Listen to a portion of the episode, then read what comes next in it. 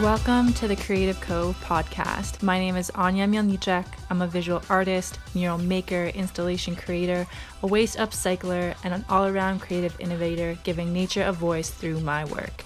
In each episode, we cover a theme or bring you a guest that will elevate, inspire, and connect you with your creative purpose, make you understand your business, and align you with truths to take your practice to the next level. But first, before we dive in, please take a second to leave this podcast a five star review and hit subscribe so you don't miss a beat.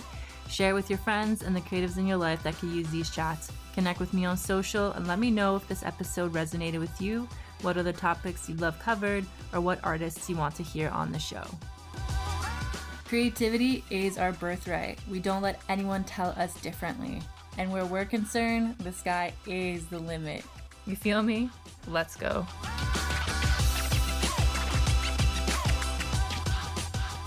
All right, welcome back to the Creative Cove podcast. This is episode seven, and today we're chatting with Harprit Gill. She is a financial advisor, educator, community leader, and entrepreneur. She has taken her passion for community work and entrepreneurship and combined it with her love of educating people on financial literacy and providing financial solutions. As an individual who grew up in a marginalized community, she noticed the lack of literacy and the barriers to access sound financial resources and advisors. She decided to take the problem in her own hands and bridge the gaps to ensure communities have a trusted individual who's relatable and takes a bottom up approach to financial planning. She is on a mission to change the lives of everyday individuals and families. It's her goal to revolutionize communities by teaching people how to build and sustain wealth through a holistic, community based approach.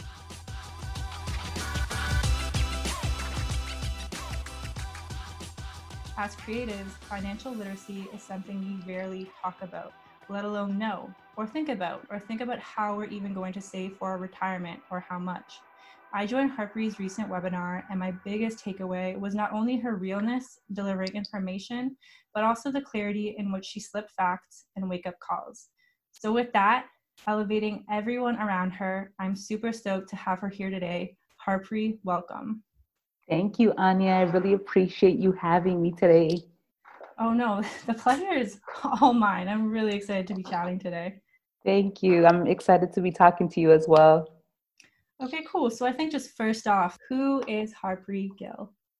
That's a good question. Um, who is Harprit Gill? Harprit Gill. Um, I'm a daughter to two immigrant parents. I'm an immigrant myself. I came to Canada my mom brought me when I was two years old, and you know, uh, we resided in Jane and Finch and have been living there ever since. Uh, still live there currently.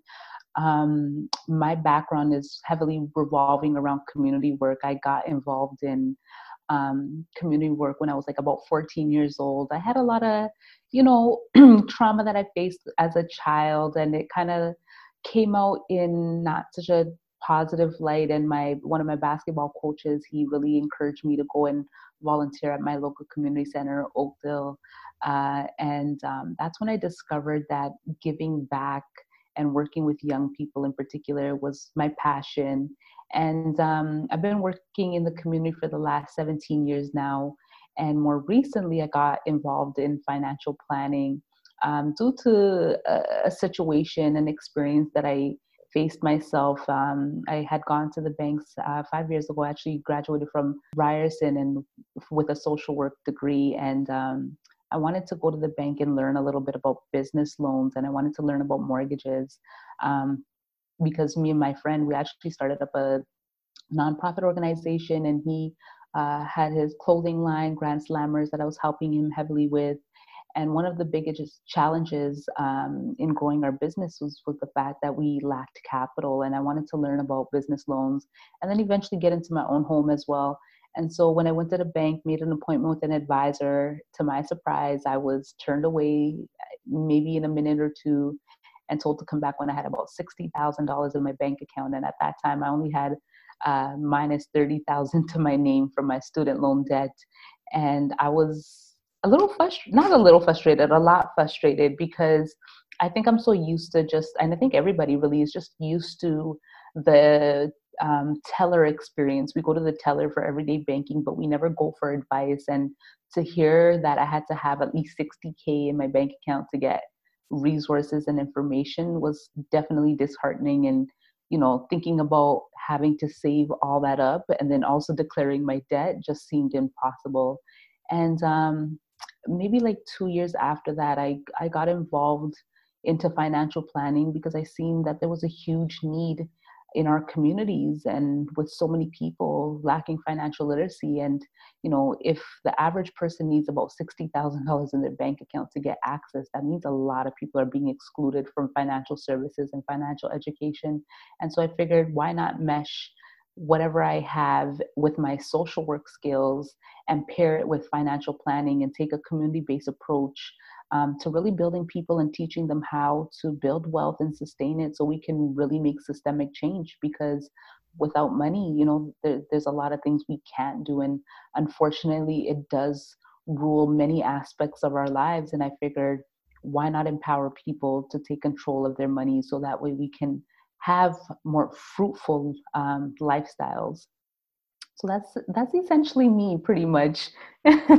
No thank you for sharing that. Like you just said so many powerful things. Um, I mean, the fact that you know you you do start from a holistic community-based approach to empower people so they understand like how their money works and so that they can build it. And like you're saying as well money is power. And i feel like when we want to actually change or create opportunities um, money really helps with that Mm, oh absolutely. Gosh, sorry, my cat is meowing.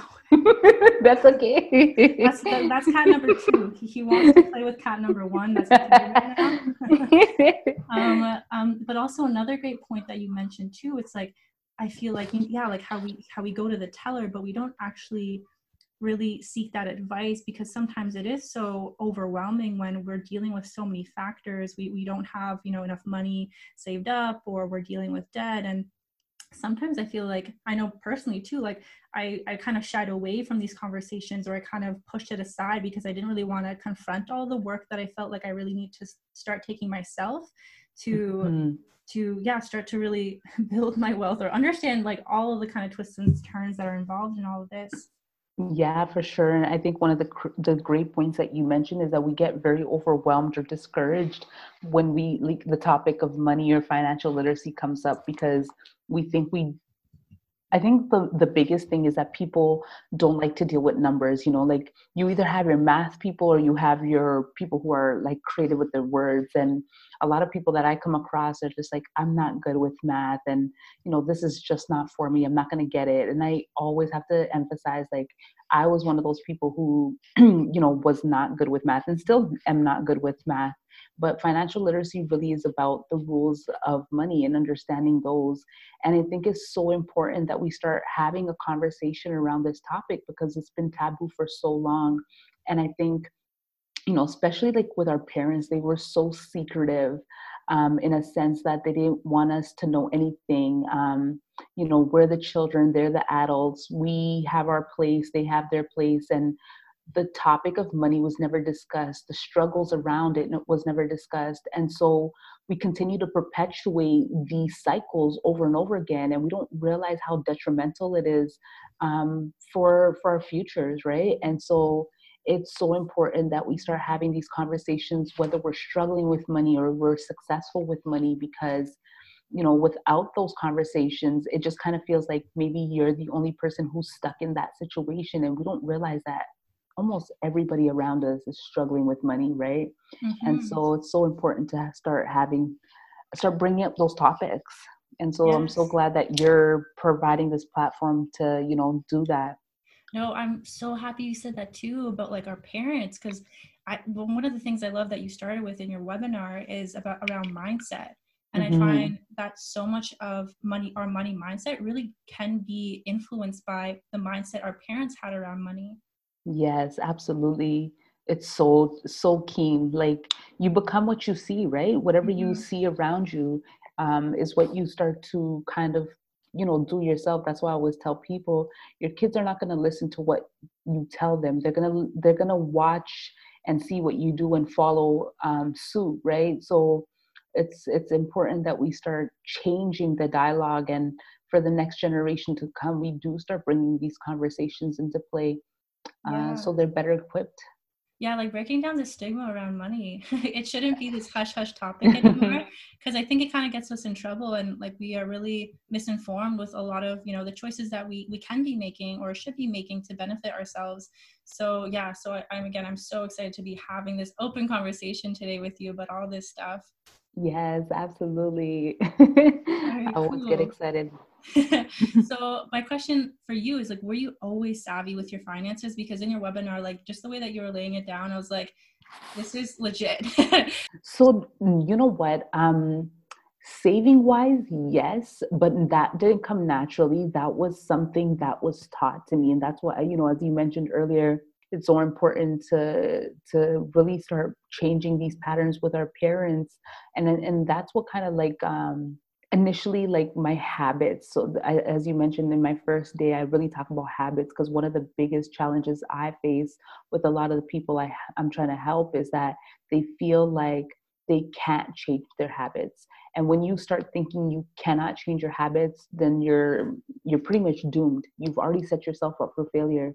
And i'm so grateful for my mother um, my father too like they're both really really frugal people. Um, you know uh, my parents had five kids with one income and uh, so they really knew how to stretch a dollar right? And um, as i as i got uh, my first job when i was 14 and i had to open up a bank account so that way i can deposit my checks um, obviously because i was a minor i had to have my mom sign on that and she didn't even allow me to open up my account on my own. It had to be something where we had a dual account because she wanted to monitor where all my dollars were going.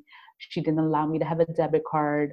Um, if I ever wanted money from my account, I had to give her an explanation. And if she didn't like the explanation, then I wasn't getting the money. She would give me $5 a week that I was allowed to pick one day out of the week to pick um, to buy lunch.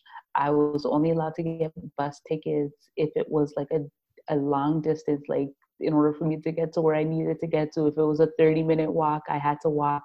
So like those little small habits, although I, you know, hated it at the time because I was one of the only people out of the group of my friends working, I had the least amount of money out of everybody. But you know, when you're younger, you don't really understand why your parents are making you do certain things. And so as I got older, I was like, oh my gosh, I see the difference in my spending habits and and those things that my mom instilled in me when I was a little girl are still the same habits I you know pretty much practice now. I carry lunch with me everywhere. I you know have a big jug of water because I refuse to buy water. I give myself a budget on a weekly basis on you know I can still treat myself, but you know, one day out of the week I can pick to buy food and things like that. And so those habits have helped drastically because sometimes we get caught up in the idea of how much we earn. And of course, that's important. We need to earn good money, but how much we keep is so important as well. And so I wasn't savvy in a sense that I knew what to do with my money, but I was savvy in a sense that I knew how to keep it um, for the most part. But then I also had a big heart you know if people need help that was my biggest downfall. I felt like i was people's personal banks that i was just loaning up money. So i kind of got stuck in this cycle where i was good with saving but then i was also terrible at the same time because you know people knew i was good with saving. So i'd be the one that they all, always come to me because I, they knew i wasn't going to say no. So that's something i had to learn how to balance as i got older because i was just like if i continue giving away everything then i'm really not going to get anywhere so yeah uh, but i've gotten a lot more savvier obviously in the last few years as i've learned about how money really works and how to build wealth because I don't want to be stuck. I don't want to be a slave to somebody for the rest of my life. And so I'm making sure that I'm going to continue to better my habits and really better my education so that way my money is working for me and I'm not working for it. Hey, that's again, you said so many points there. Like, I feel a lot of people, I mean, myself included, for the longest time, I felt like saving was you know the one great thing i could be doing but there's there's so many more steps after saving and i feel when you talk about habits habits can be one of those like cardinal top tips like getting into beneficial habits where you you do see where you're spending um, where you have things that you need to spend money on, but where there's things where you can like cut back. Like I loved how you actually mentioned, you know, like Uber Eats or taking Ubers a lot. Cause I find that right now it's so easy for us to just kind of frivolously like just spend money so easily without even thinking about it. Like Amazon, it's like you just tap and it sends things your way. Mm-hmm. Yeah. so, so actually, like, yeah, it's starting to discipline ourselves um, and really taking like a critical look at what things we're spending on because I think we don't really do those kind of audits, um, not enough at least. Like you know, maybe we we've done it once at one time at one point in our lives, but it's maybe instilling habits where we actually like audit like how much we spent on what or just taking an inventory of where money's going, um, saving it, and then doing other things with it. So, with that, what are, okay, well, I'm going to backtrack again. What is real wealth to you? How do you define real wealth? Because I feel like we also, a lot of people wouldn't really know, like maybe wealth is like having a lot of money, but it's actually so much more than that. Mm-hmm, absolutely. I'm, I'm glad you are bringing this question up because this is something that I had to unlearn and relearn because you know at one point in time i thought wealth was accumulation of a lot of cash. And as i've gotten more mature and um, immersed myself in more education i'm really starting to understand the differences between assets and liabilities. Assets is something that helps to improve your net worth whereas liability decreases your net worth. And um, uh, one thing that I one of my advisors told me when I first uh, started getting mentored was Harprit, rich rich people never get rich by using their own money, and I was just like, hmm, what? Like, she didn't explain it, but she said that statement, and that statement has never ever left my head. And as I've learned more, I completely understand what real wealth really means. Real wealth is is asset accumulation. Um, most people are liquid, meaning cash poor, asset rich.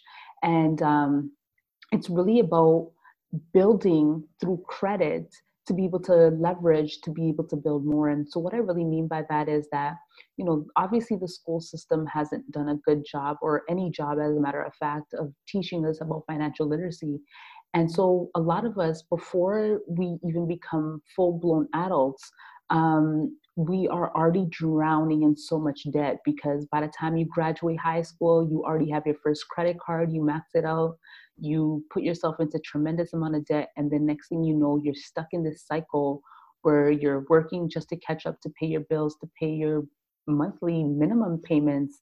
And so that's what I mean by liabilities. We're literally just stuck in this cycle, having to work all the time to to maintain our liabilities. Um, but whereas what credit is really supposed to do is supposed to help you get access to more loans so that way you can use those loans to help you accumulate more assets. But what ends up happening is because we're not properly educated and we're not um, we don't really understand what the credit system really means is we use our our credit and we end up purchasing so many liabilities.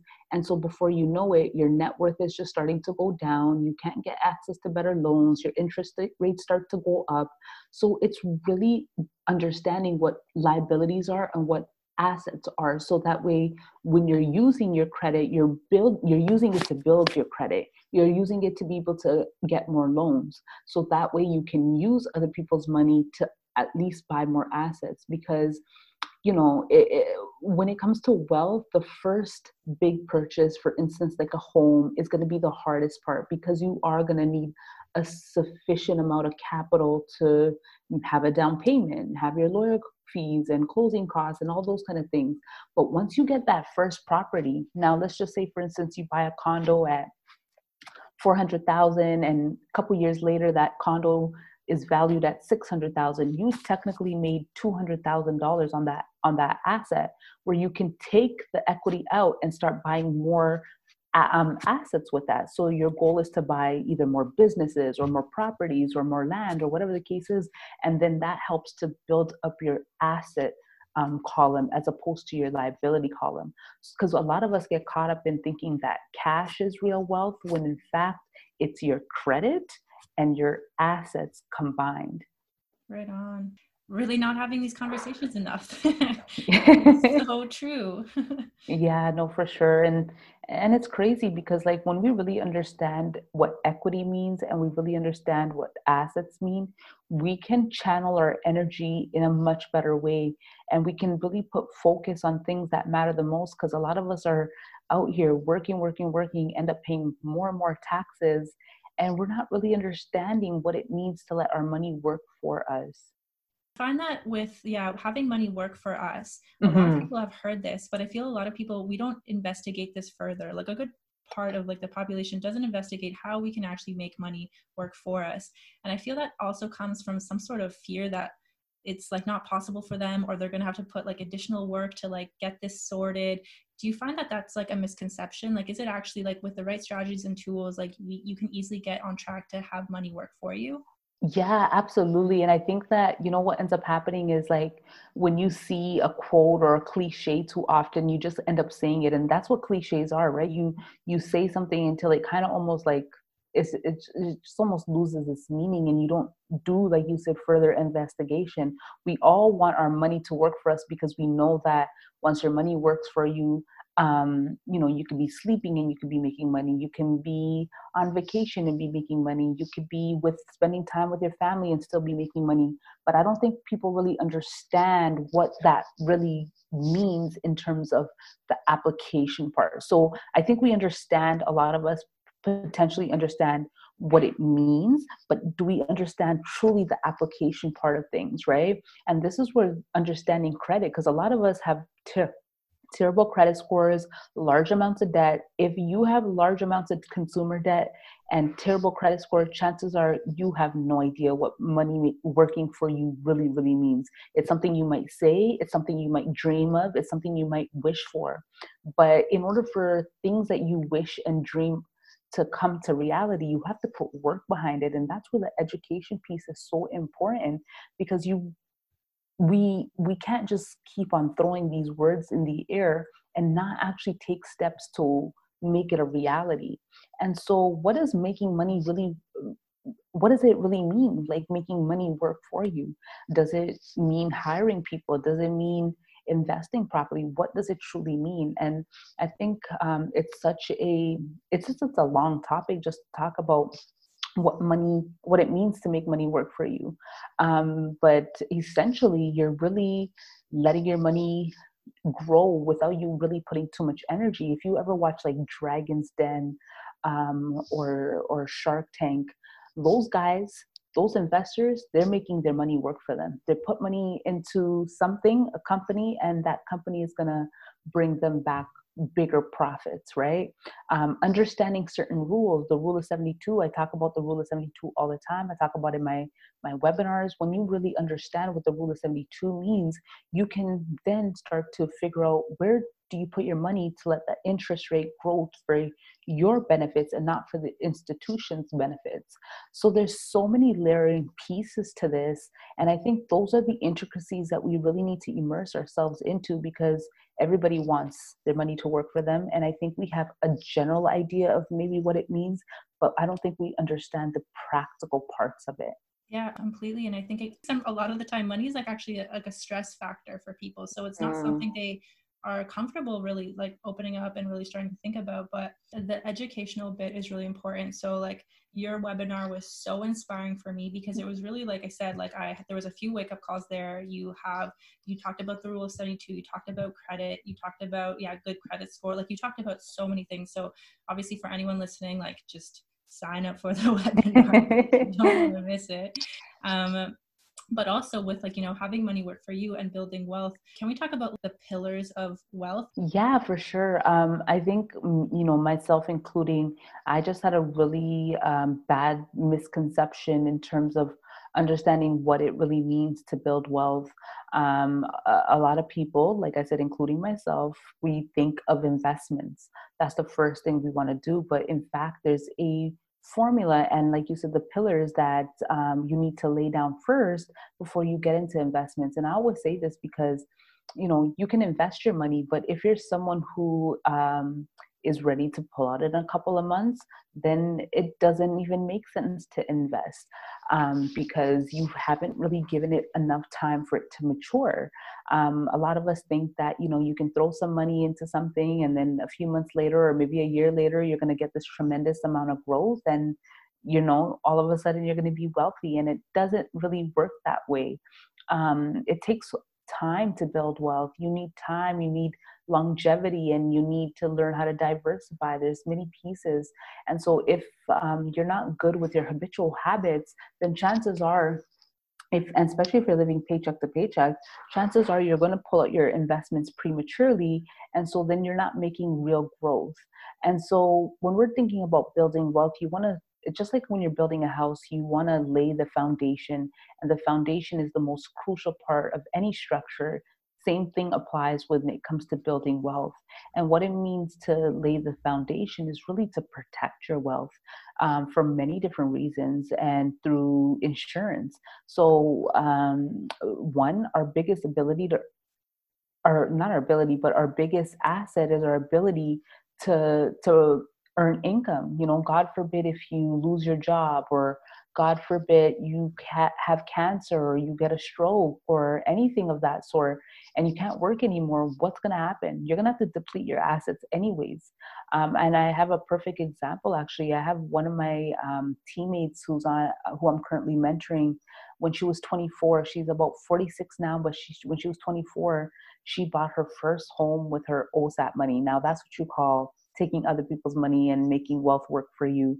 Um, she took someone uh, OSAP money, put it into a down payment in a home. By the time she graduated, she had saved up enough money to pay back OSAP, had a nice little portfolio of investments, and um, she 10 years ago her son got into a really bad car accident and she had to deplete all her assets and now at the age of 46 she's trying to rebuild everything back and we all know that when it comes to wealth time is your biggest uh, it's either your greatest enemy or it's your biggest ally and so when you have less time you have less time to build and so if anything ever happens because like i said it takes time to build wealth but all it takes is one situation in your life for things to come crumbling down and and that's the dangerous part. Um, so it's important for us to protect. And then life insurance life insurance is so crucial. I always tell people if you're building wealth and a lot of us talk about generational wealth um, but we don't really understand uh, again what generational wealth really and truly means generational wealth is the ability to pass on assets generationally and um, one thing that I've learned is that we are worth more dead than we are alive. Uh, and what I mean by that is when we pass away, there's a huge process that um, you have to go through to in, in order for your family to inherit your wealth. Now, one of two things can happen when somebody passes away. Either they're going to pass their debt onto their children or their family or whoever's on the estate, um, and the government want, wants to do nothing with your debt. So that's getting passed on easy. But when it comes to assets, it doesn't get passed on the same way. Um, let's just say, if, you know, Ashley died in 2019 and Ashley had a few investment properties and some TFSAs and some RSPs. What ends up happening is the government says, well, family, do you want these things? Well, I need you to pay up capital gains taxes. Capital gains is um, the profits that you make on any investments. And so your family has to pay taxes on that. They also have to pay probate fees, which is another fee that you have to um, pay to declare um, your assets, which is usually a one about 1.5% on every thousand dollars you have. Um, there's also final taxes. So although Ashley died in 2019, her family is still responsible for um, her taxes and has to close those off. There's um, final expenses so you know your your funeral cost on average is about $20000 on a cheap end. And then um, don't forget if you have any debt left on your estate the creditors are coming after that and then your your family if your family doesn't have life insurance they're going to have to sell everything off because regardless if you, your family has the money or not the government still wants a piece of the pie. And that's what life insurance is supposed to do. And i always tell people if you don't have life insurance um, and you're building wealth, honestly, it doesn't even make sense to build the wealth because mm-hmm. you're going to have it for your lifetime, which I don't consider wealth really. Wealth is something that happens generationally. Riches you can build in one lifetime, but you can't build wealth in one lifetime. So it's so important for us to protect everything we have. And then once we protect it, you want to take care of your debt because debt is the biggest killer. It, it's a lot of interest to, to borrow money, you know?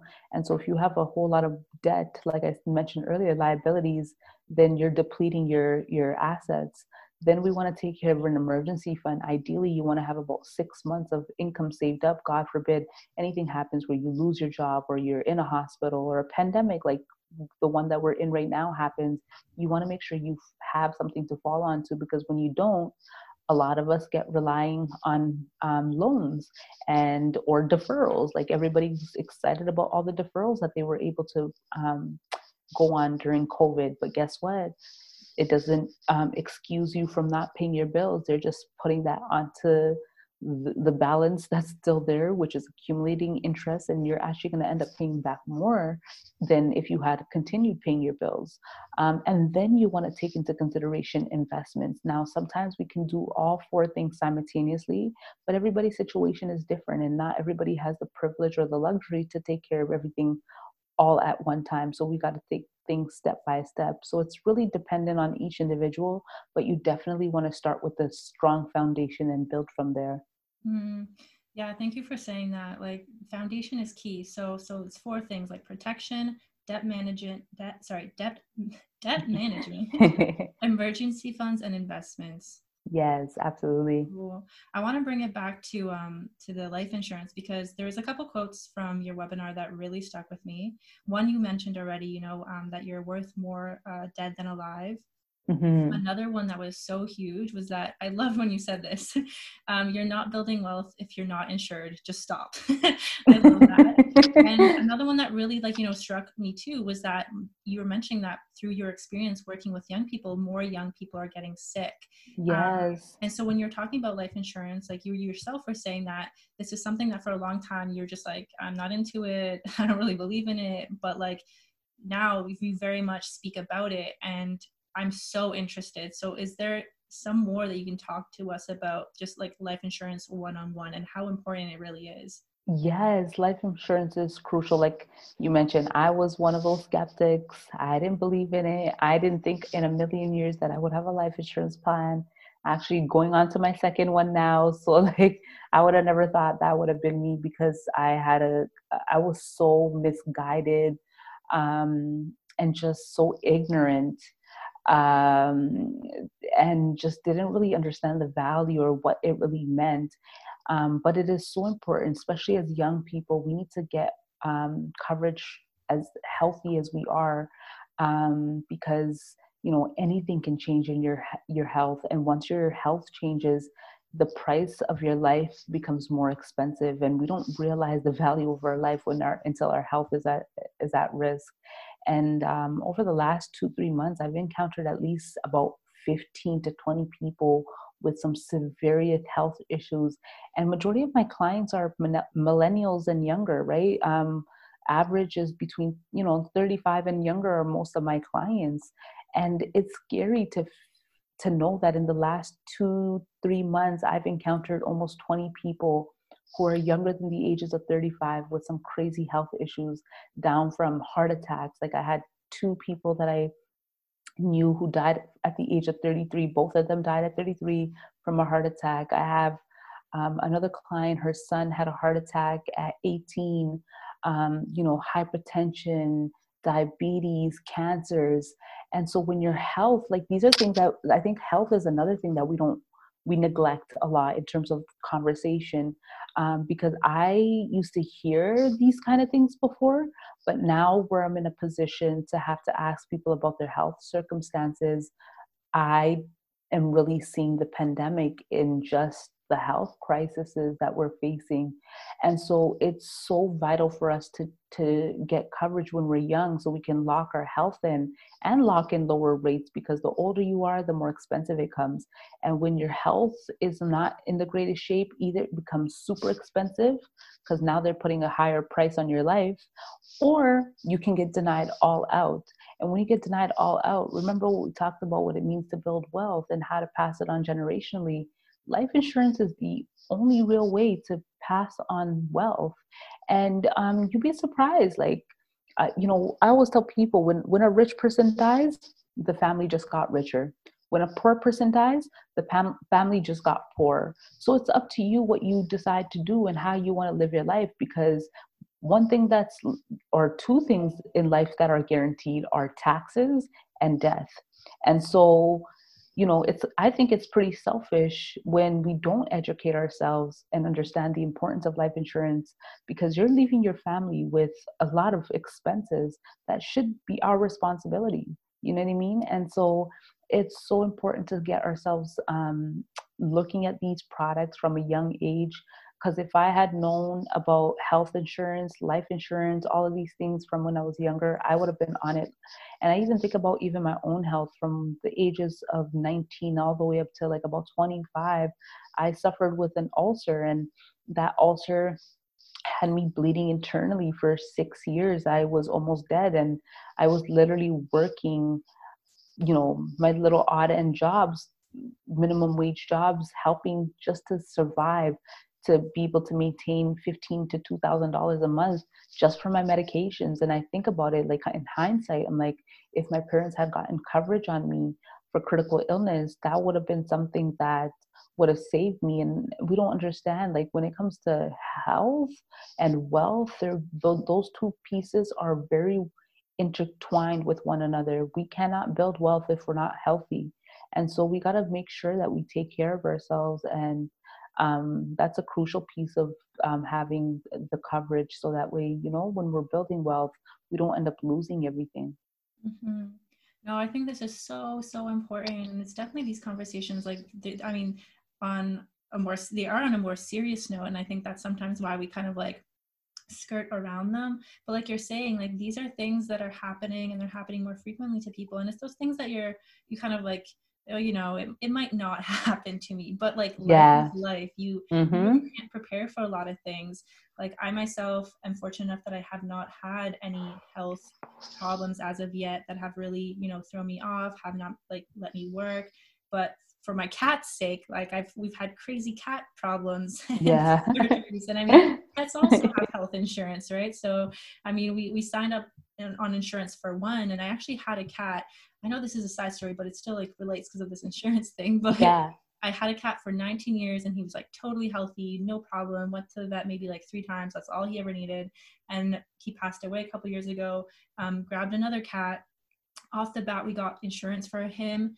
Um, he's another breed, and he's been to the vet like probably 25 times. And oh wow! Like, just thinking about you know like because I feel like sometimes too people they they almost feel like insurance is like wasting their money mm-hmm. um, which is something that is so unfortunate because sometimes without that insurance like you are really you can really suffer more and like you're saying it's like you don't want to be building your assets for one thing to just happen out of the blue where you you spent so many years and so much time building this and then it's all lost yeah, no, for sure.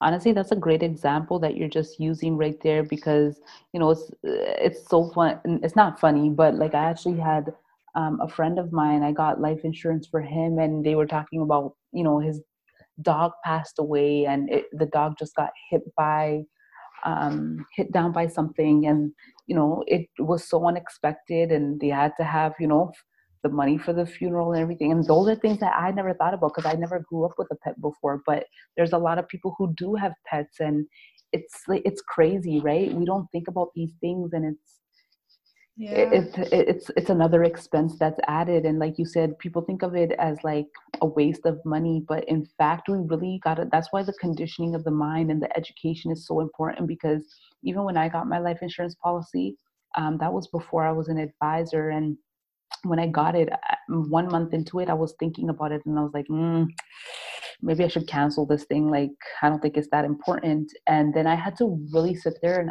tell myself, like, Harprit, are you really going to cancel this? Like, why did you get it in the first place?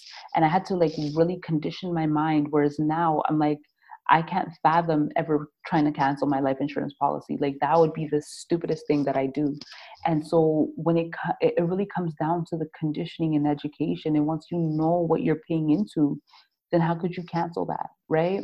Yeah. And it's like we think about the things that we spend our money on, like life insurance. If you get a term policy, is extremely cheap we spend $30 on garbage every single month you know um, and if you can put away $200 for an investment with a life insurance policy then why not like you know there's so many different options and so many budgets that we can fit and we really need to start thinking of it as a responsibility and a an, an investment as opposed to just money that we're putting in the garbage and i think that that's when you know we really got to change our mindsets from what because I think when when we buy something, we expecting some sort of material that we can tangibly feel, and life insurance is not that. It's you're literally just putting in money every month, and your hope it's it's it's in it's in return for your family. You know, it's mm-hmm. not really mm-hmm. necessarily for you, and so you really have to start, I guess, thinking outside the box and really starting to think about what wealth really means. And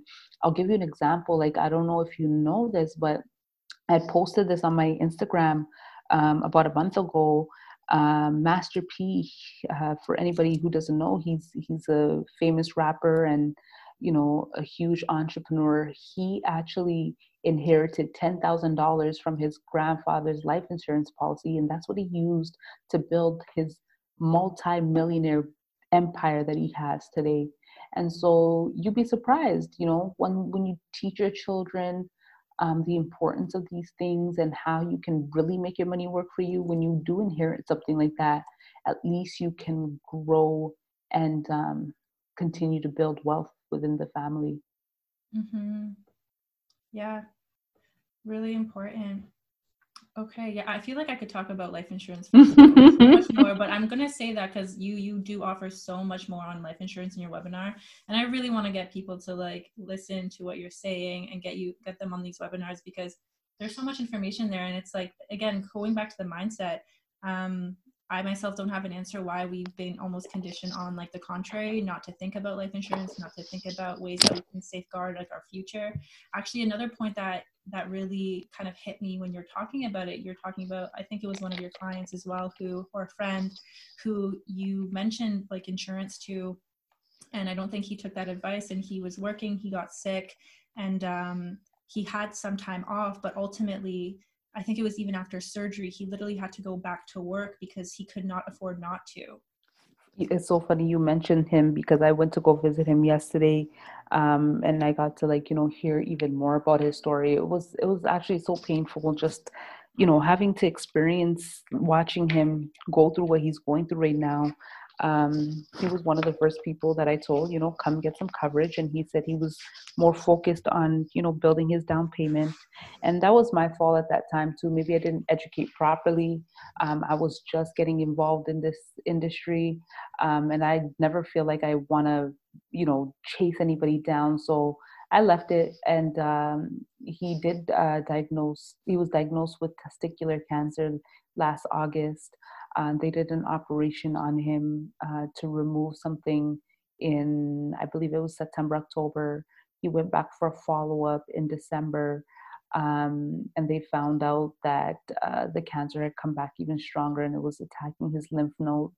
And uh, he had to go through radiation and chemo therapy. He did his surgery May 1st and ended up right back in work two weeks after because his short his long-term disability and EI was done and now in order for him to survive and have food on the table he is literally walking around with a big scar still healing and going to work because he has no choice and it's it's it's sad to see that you know like uh, you just never know. That's one thing that you can't take for granted is your health mm-hmm. you know and i think that a lot of us take our our health for granted until we really are faced with a, a, a situation like that has to make us reevaluate those things.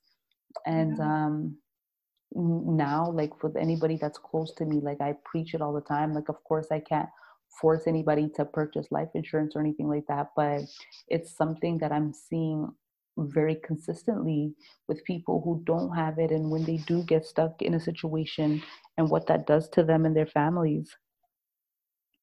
100% like i mean this this definitely hits home for me because i even just think about you know creatives artists a lot of the work is you know you're on your feet you're physically like doing the work building creating making whatever it is and it's like if if there's a certain you know if it's an illness or if it's even like a workplace injury and you're out like you're out but what if mm-hmm. but i mean unless like yeah you, you get to a moment where you can you can do the minimal and you have to kind of get back when you're still healing yes. Um, I even think like right now, like painting a lot of murals and just, you know, even mural artists, like there's a lot of toxicity in a lot of the mediums that we're working with. In what ways even these materials can actually be, you know, God forbid, but an attribute to maybe some sickness down the road. So yeah. Really thinking critically, like the chances are there. yeah. Yeah, absolutely. And there's ways to protect yourself. Like if you even get critical illness insurance um, and still protect the money that you get. So, like if you got critical illness insurance with a return of premium um, rider, and an insurance rider is uh, the term rider means add on. Um, you can get back every premium dollar that you've put into your policy if you never contract anything. So it acts twofold as a savings account. Even if you don't contract anything, you get back all the money that you put into it. Or if you do get something, then you get a payout, which you know is another form of uh, of a, a security, right? So there are different options out there that can work well with um, what you're looking for. Okay. Okay, cool. So I feel like I, I have like maybe one or two more questions. I know we're slowly wrapping up now, yeah. I'm thinking, I know that debt is definitely, you know, a big cloud over a lot of people's heads. Is there any um, advice or tips that you can offer just even for people starting to chip away on their debt or trying to manage it? Anything that um, can just get them on the right track or some sort of, yeah, tangible, applicable information if they're not even, you know, doing it already? Yeah, for sure. So th- this question can kind of be tricky just because, you know, the adv- advice that I give, um, it, it, it, I try to do it generally so that way it's more like educational purpose because everybody's circumstance is unique. And so I don't want people to take this context and apply it to their situation and it might be completely something that I didn't even think about. So it's so important um, if you are stuck in a debt situation or you're looking to save or you're looking to invest or protect or whatever you're looking to do it's either you reach out to myself um, or you can you know if you have a trusted advisor reach out to them and they should be able to help you out. But um, generally speaking in terms of like uh, just certain habits like you know making sure first i think it's important to understand the different factors that make up your credit score. One is your payment history um, it makes up 35% of your overall credit score. If you have missed payments, um, late payments, that does drastically bring down your credit score. Um, another factor that makes up your credit score is your um, availability left on your credit. So, generally speaking, you shouldn't use more than 30% of whatever is available to you. So, if you have a credit card that's $1,000, you shouldn't use more than $300 because those that factor your credit utilization um, rate really plays 30% of your overall credit score. So those two pieces right there we're constantly on missed payments and we're constantly maxing out our credit cards. Are that those two is already making up 65 collectively um, percent of your overall credit. So if you are not using your credit properly then you know you can see how you can end up at the situation where your credit score is like 600 and lower. Ideally, we want our credit scores to be 750 and above. That's the ideal situation to put it in, right? Um, the the longevity of a credit card or a loan, the longer you've had it, the better it is because that makes up 15% of your score. Um, so you know sometimes we open up credit cards, max it out, close them up. Um, that's not a really good practice to to uh, maintain um, and the last two factors that make up your credit score, which make up each of them make up 10%, is the type of credit um, that you have. So, like whether it is um, car loans, uh, things of that sort, mortgages, credit cards, that makes up 10% of your score. Um, so it's important to understand these different factors because once you know what these factors are, then you got to play the, the game accordingly. And I always tell people that you need to use your credit card on a regular basis. Like every month, you should be using your credit card because in order for your credit to build, you have to have activity on your report. If there's no activity, then it gets hard for you to build your credit. But you should use your credit card on things that you normally already budget for because then you're not spending money that you're like, oh, I'm going to get this money a month from now, so I'll pay it then. No, you're literally spending and using just to build your credit score. So if you have already budgeted for groceries, then you should purchase your credit card, I mean your um your groceries on a credit card um, maybe transportation. You can put that stuff on a credit card. Things that you've already budgeted for, put it on a credit card. Don't even bother using your debit. And then, you know, before the billing cycle uh, date is up, you want to make sure you pay that. And so, another habit that you want to make sure you don't um, do too often, because sometimes we get so scared with debt. We're like, okay, as soon as I use it, I'm to go and transfer the money right away. You want to wait at least two weeks. Um, because when you transfer it right away, it doesn't really get calculated in the system um, the way it would if you left it there for two weeks. So you want to make sure you pay before, but you also want to make sure you don't pay too quickly either. There's there's a little formula and a math that kind of goes behind building credit. So you want to know the little intricacies. And um, I do talk a little bit more about uh, credit and how you build credit in my webinar. So if you're interested, I'm actually having another webinar on June uh, 27th and the 28th. It's two part series again. Um, I think it's so important to attend both sessions. Um, but uh, I will be having those uh, that time. And if you can, you can also follow me on Instagram or check out my website um, where there are more details uh, on those on those webinars. Perfect. Yeah. If you can even just mention your Instagram, your website. Um, I know that you also have like a free monthly newsletter that you provide. Yes. Um, so you can subscribe on my website if you are interested in receiving those newsletters. Uh, my website is www.harpritgill. Harprit is spelled H A R P R I T G I L L dot com. Um, my Instagram is harpritgill underscore uh, same thing with my LinkedIn, um, Facebook as well. So you can check me out on any one of those platforms. Um, and if you ever need to reach out, my email also is uh, contact at harpritgill.com. Unreal. Harprit, thank you so much for sharing all this information. And I know this is like the tip of the iceberg. Like you say, your webinar is over two days. You cover so much more information. So I really hope for anyone that's been listening, if it resonates, like you definitely want to get over there because there's so much more to get educated on. Thank you so much, uh, Anya. I really appreciate your time and thank you so much for thinking of me and choosing me to be a part of this conversation. Thank you so much for listening and joining me today on the Creative Cove podcast. If you like what you heard and want more, please leave us a review, subscribe, or connect with me on Instagram at Anya Mielnichak. All right, friends, till next time, I'll see you soon and stay creative.